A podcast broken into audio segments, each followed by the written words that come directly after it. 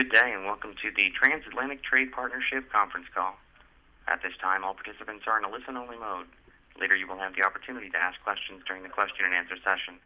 You may register to ask a question by pressing star and one on your touch-tone phone. It is now my pleasure to turn the conference over to Ilana Solomon. Please go ahead.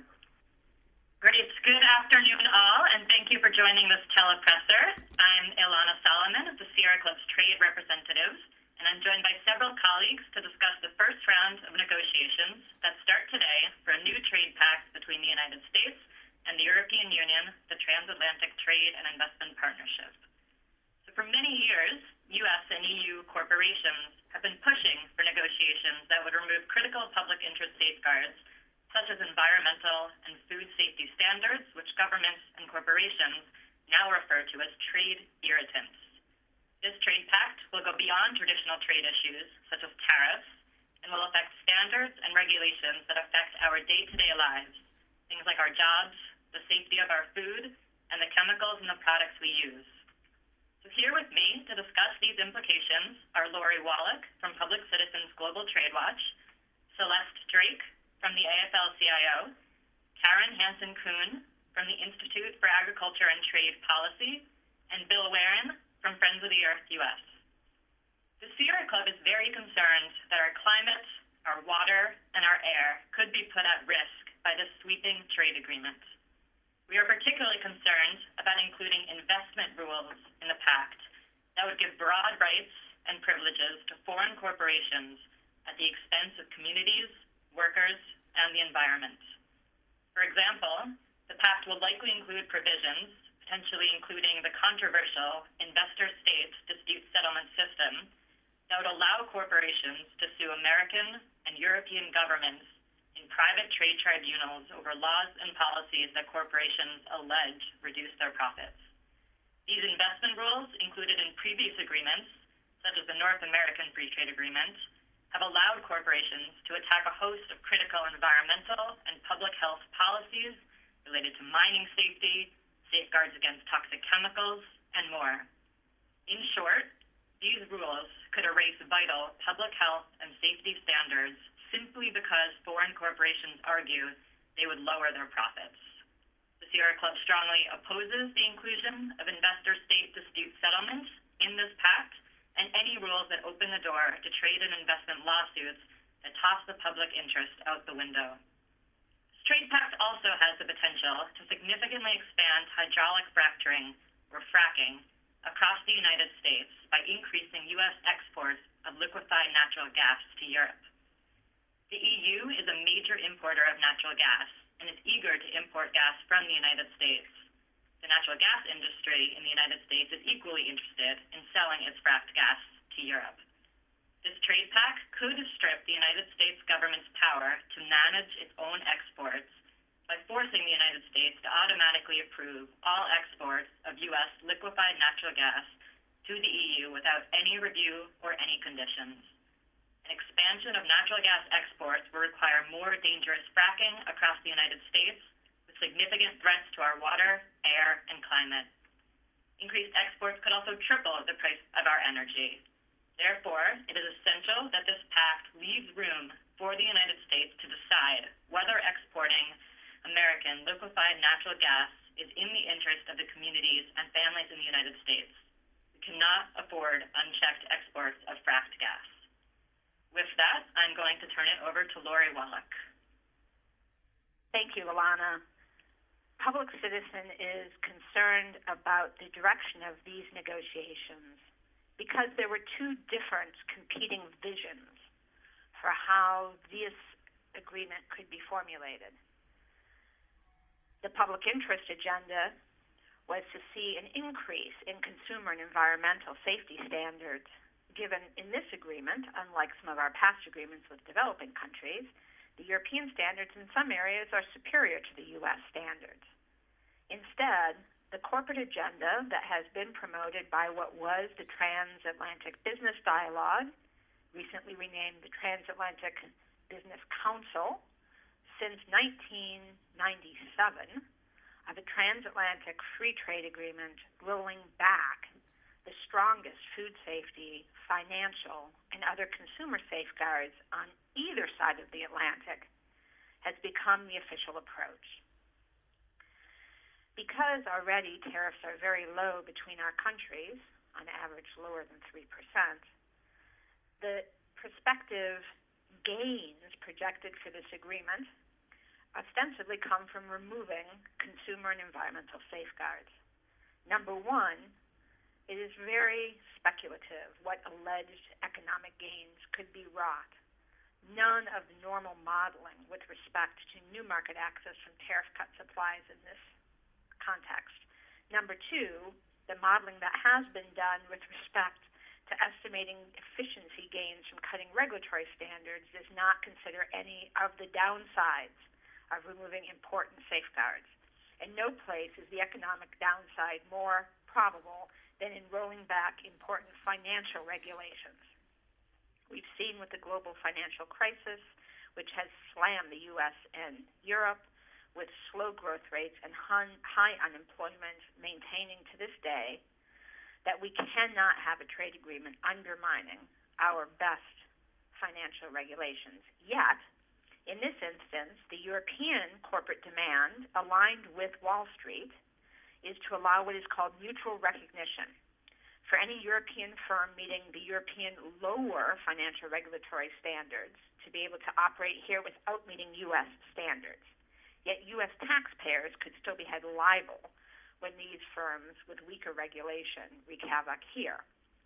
The Obama administration has opposed the European demand to have a specific regulatory cap agreement as will be negotiated with food standards and chemical standards, and the European Union is fighting back. But the Obama administration is willing to have what is called financial market access rules. Under this proposal, five core areas of financial regulation would be banned. Limits on size, bans on risky products such as derivatives, and conditions of specific financial structure. Worse, all of these limits and regulation would be enforced through the investor state system, where private financial firms would be empowered to directly sue our governments, demanding taxpayer compensation for any financial regulation that they believe undermines what would be extraordinary investor rights to be included in this agreement. This is particularly outrageous given the U.S. and the European Union have amongst the most robust property rights and court systems in the world. There is no purpose for having private enforcement nor a rollback of our financial standards through an ostensible trade agreement. Thousands of U.S. and EU corporations that are cross-registered now would be empowered to attack our domestic consumer regulations, including our financial safeguards, if this agreement is to be completed on the agenda it's being launched on today. Thank you. Thank you, Lori. Celeste? Um, the AFL-CIO believes these talks with the EU provide a unique opportunity to advance democracy, sustainable development, and working family protections within a trade agreement, an opportunity that, if squandered, will likely result in the kind of wage suppression and labor market degradation on both sides of the Atlantic that America's workers have experienced with prior trade agreements such as NAFTA. Unfortunately, we have no reason so far to believe that USTR enters these talks today with an agenda that will vary greatly from the recent agreements that it has concluded, such as that with South Korea. Thus, while we have advocated for strong labor, environmental, consumer, and regulatory protections for this agreement, we caution against unwarranted optimism. There are significant risks. In particular, the EU has indicated that it would like to go after Buy America across the board, meaning that the EU would like European-based companies to have equal access to government purchases at the federal, state, and local levels. Not only would such a provision jeopardize targeted economic development efforts, it would reduce federal and state governments' abilities to stimulate their own economies as needed.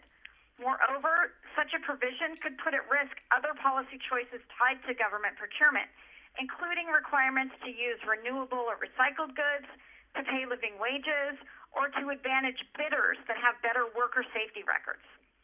Another risk for workers is posed by the investor state dispute settlement process, which Lori just described, and which we understand the administration intends to pursue. Both the AFL-CIO and its European counterpart, the ETUC, have called for the agreement to use state-to-state dispute settlement for the investor chapter.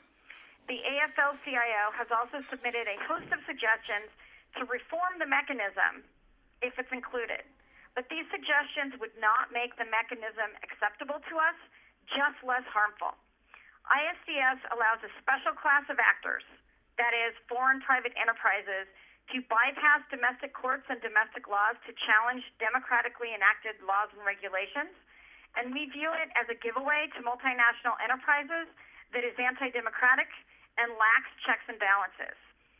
In particular, it would disadvantage U.S.-based businesses, particularly small businesses, who would lack access to the system for complaints about laws and regulations within the U.S.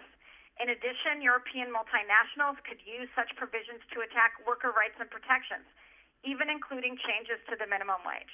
Um, that's why we're working with labor federations in Europe to avoid these pitfalls and to promote a family-friendly trade agreement instead. Thank you.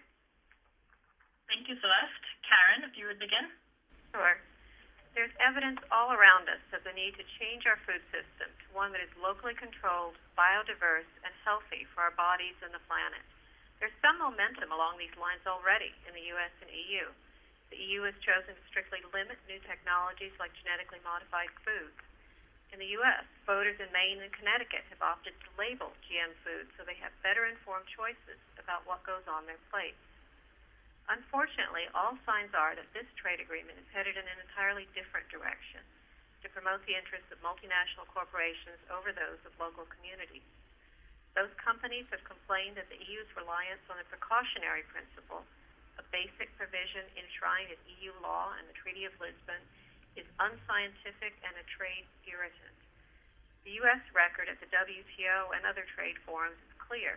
It is pushing hard to eliminate restrictions on GMOs and questionable food additives like ractopamine and to grease the skids for recklessly unregulated new technologies like nanotechnology and synthetic biology. All signs are that it will push for an agreement that locks in the lowest common denominator on both sides of the Atlantic. The EU, for its part, has stated that it wants to open government procurement contracts at all levels for all goods in all sectors. Will this include farm to school programs or other local procurement preferences for healthy, locally grown foods? It's too early to tell, but it's an issue we'll be watching closely in the trade talks. Some 34 farm, faith, and environmental organizations from the EU and U.S. recently issued a joint statement expressing our concerns about this trade deal. We call on our governments to publish draft texts at every stage of the talks. We urge them to leave out the undemocratic investor state mechanism and most of all, we reject any weakening of the precautionary principle and call for an open, transparent process to fix our broken food system. Thank you. Thank you, Karen. And finally, Bill. The transatlantic trade deal would give chemical companies and other multinationals an effective weapon to roll back progress that's been made over the past decade in the European Union to protect human health and the environment from toxic chemicals. This is the well-known REACH program, R-E-A-C-H. Uh, furthermore, uh, we believe that the deal could result in a freezing in place of currently low, dangerously low U.S. standards for chemicals regulation. Uh, as Lori uh, noted earlier, uh, tariffs are pretty low now between the U.S. and Europe, and the negotiations are going to focus on so-called uh, regulatory barriers.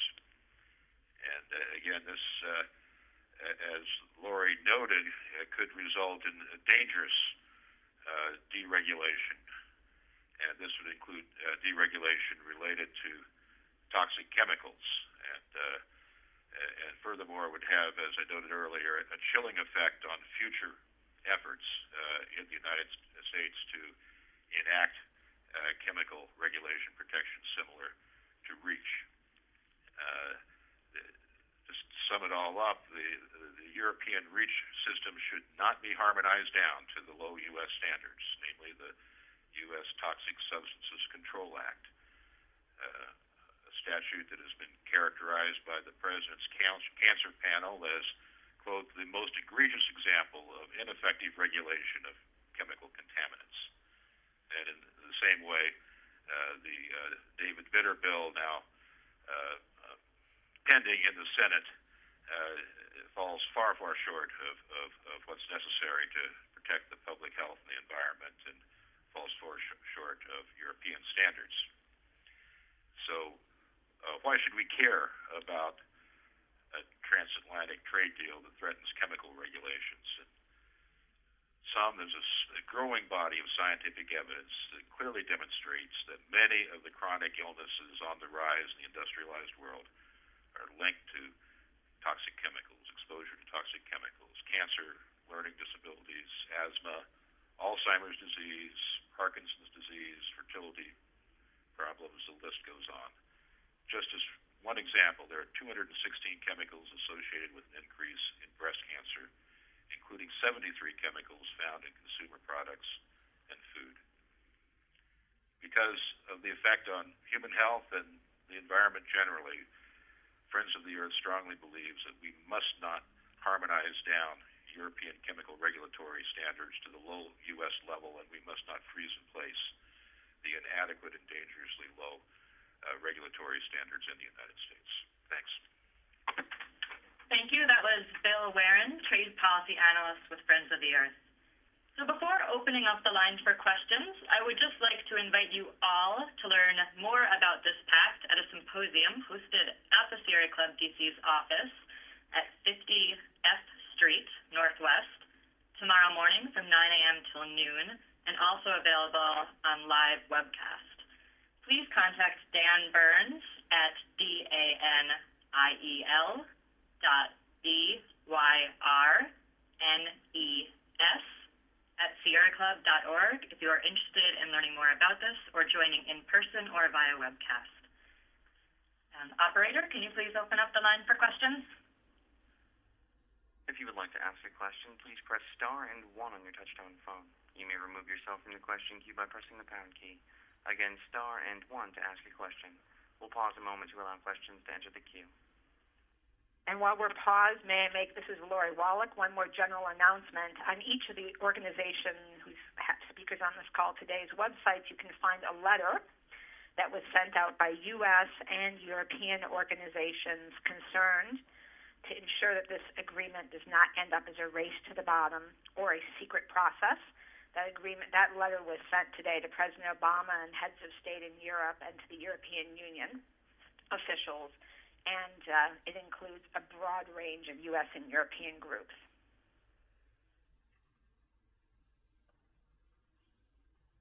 And we'll go first to the side of Tim Devaney with Washington Times. Go ahead, your line's open. Hi, thank you. Um, I had a couple questions. Um, the first one was uh, for Celeste. You, you mentioned that you're working with labor organizations in Europe, and I just wondered if you could um, talk about that.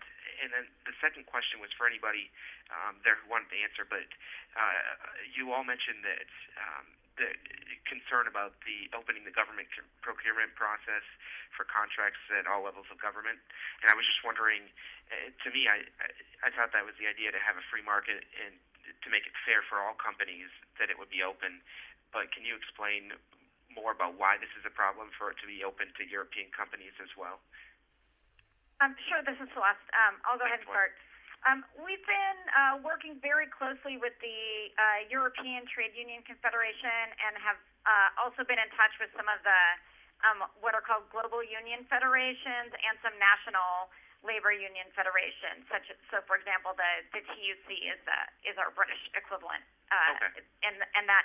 And we have there's been a meeting already between President Trumka and President Bernadette Ségol of the ETUC to discuss this trade agreement. We are working on and hopefully soon finalizing uh, a joint statement of principles. Uh, we've each put out uh, our own and are now working to craft one that you know we can both the AFL-CIO and the ETUC can get behind, and and we do share many of the same concerns, um, including the ones that you know that I that I was talking about, and in particular on the the Buy America and the government procurement.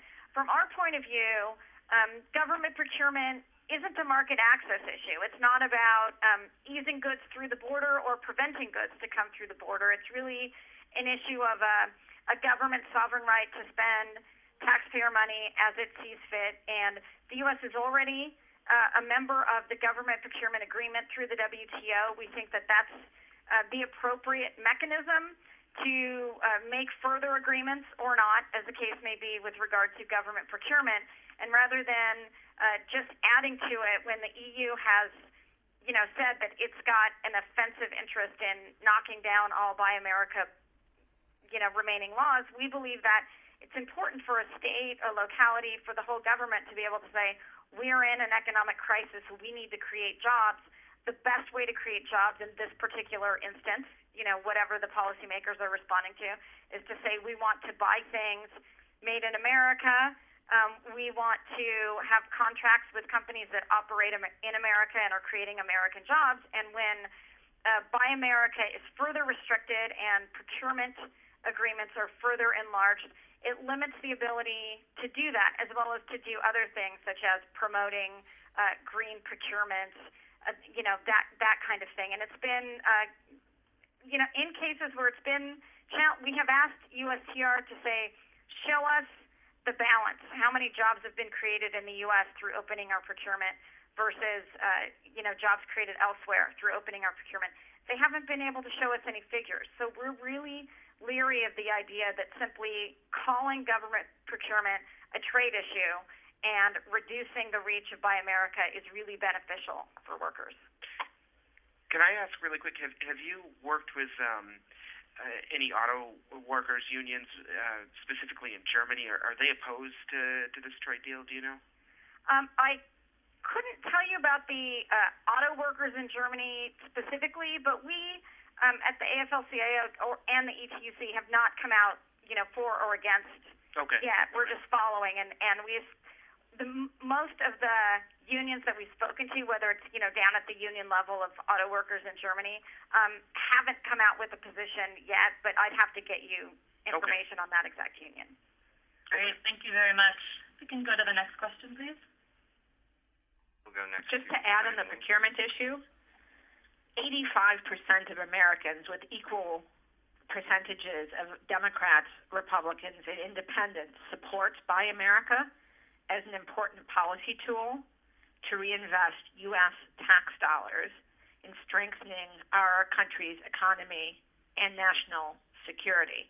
It is one of the only government programs that enjoys such broad, transpartisan support because taxpayers want to maintain control with what happens with their tax dollars. This is not a private market. This is actually a matter of taxpayer dollars and their use. Thank you. Have the next question, please. We'll go next to Brian Wingfield with Bloomberg News. Go ahead, your line's open. Hi, everyone. Thanks for doing the call. Um, my question's for Ilana. Um, I know that the LNG export issue is also uh, a concern of the Sierra Club as, as it relates to the TPP talks. I'm wondering if there are any differences in between how this issue might be affected by the TTIP versus TPP, and if there are any particular contracts in place now that may, um, I guess, lead you to think that there will be con- considerably more LNG and, and more and more fracking, I guess, as a result, going to toward Europe, European consumption. Sure. Thanks, Brian. Um, I can get you the exact numbers afterwards, but the EU on a whole is an even uh, bigger importer of natural gas in the countries in the TPP, even with Japan's joining. I think one other point that I would just highlight with the dynamic with the European Union is that one of the reasons that the European Union needs to import fracked gas is because many of their nation states, including France, have said no to fracking because it's too dangerous for their communities and for their environment and we of course support that decision, but we do not believe that the United States should be on the line for providing fracked gas to other countries because we too have the same concerns about the impacts on our air, water, land. Um, so, like the TPP, this agreement could essentially strip away the ability of our government to oversee exports, therefore paving the way to significantly more fracking across the United States without any uh, review uh, conditions or assurances of protections in place. Okay, thanks. We'll go next to Matt Schewel with Inside U.S. Trade. Go ahead, your line's open. Hi, yeah, thank you all for doing the call. Um, uh, a number of you talked about, um, you know, how this is going to be a race toward deregulation, a race to the bottom, and uh, I just wanted to get your thoughts on, um, you know, to what degree do you think that uh, U.S. regulators uh, have actually, you know, bought into this whole idea of let's negotiate an international uh, agreement uh, you know, dealing with regulation where, you know, their mandates may, may not be as, as focused towards, uh, you know, the international, uh, context and are more focused on, you know, meeting their, their mandates to, to, you know, protect that certain area.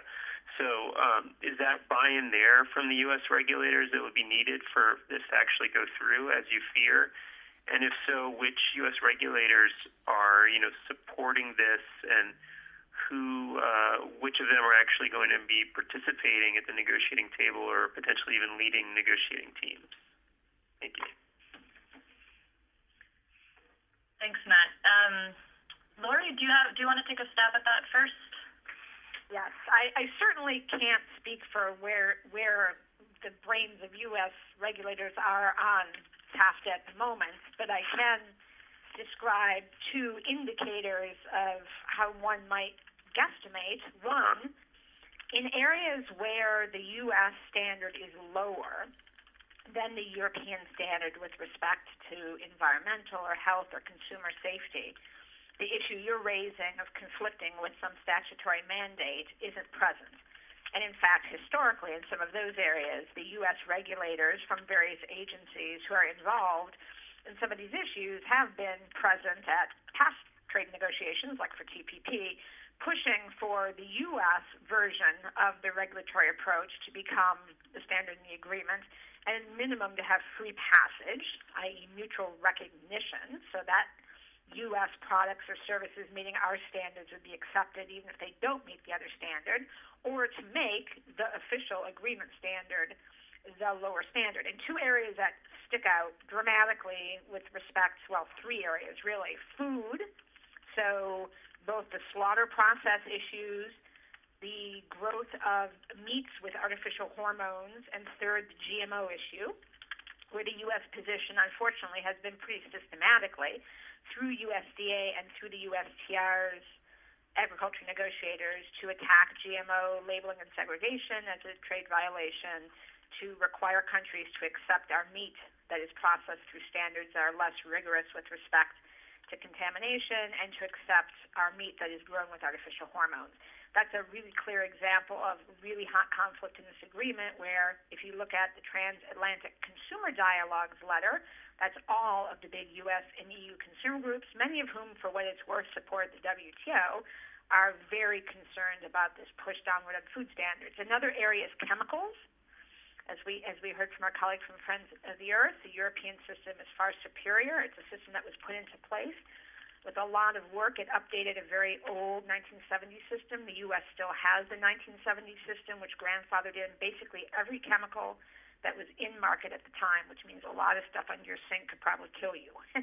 in Europe, they're phasing it out. The third area is in privacy and has to do with locations of servers, what kind of um, what kind of processing of data that is, that is privacy protected can be offshored into where. The U.S. has really almost no federal law in this respect, nor have we liability um, rules about what happens when data gets offshored and released. Europe has very strict directives. In those three areas, uh, from past agreements, I'm afraid we can expect that U.S. regulators are not only bought in, but in fact are pushing the weaker U.S. standard. Thank you, Lori. We'd like to take one more question, and then we can get some information about how to follow up with the speakers. We'll go last to Philip Brasher with uh, Congressional Quarterly. Go ahead, your line's Um, yes, uh, yeah, I wanted to follow up um, on the uh, the GMO and the other issues specifically with Karen. Uh, could you could you talk uh, talk a little more specifically about how you think U.S. Uh, this U.S. effort to um, to uh, to label GMOs might be affected by uh, by by these negotiations?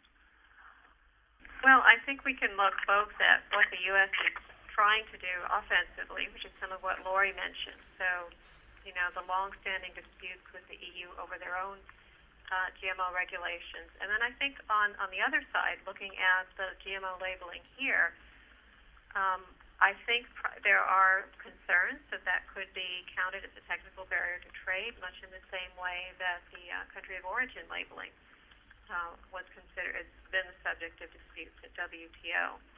Um, I think in mentioning that, um, I'm not sure really that that's the direction Europe would push in. I think their concern seems to be defending their higher standards and the precautionary principle.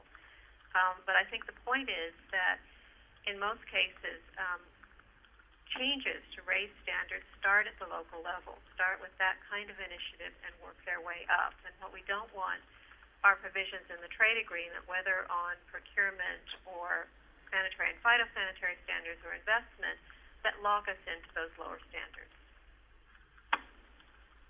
Thank you, Karen. And did you say there's one more question? There is one question left in queue, yes. Um, it's from Sam uh, Gilson with Washington Tariff Trade Letter. Go ahead, your line's open. Uh, thanks, and thanks for the call. Um, under new uh, rules in Europe, any trade agreement that uh, the EU uh, comes into would have to go through the European Parliament, which has been, uh, I think, uh, sort of the advocate of many of the higher standards that uh, you've been talking about. Why do you uh, have such a dire feeling that um, the European Parliament would approve any of these worst case scenarios that you're talking about? It would seem that um, just going into this, that the European negotiators would have to recognize they wouldn't get a deal approved by the Parliament. Great, thanks for the question. Um, I, I can start. This is Celeste.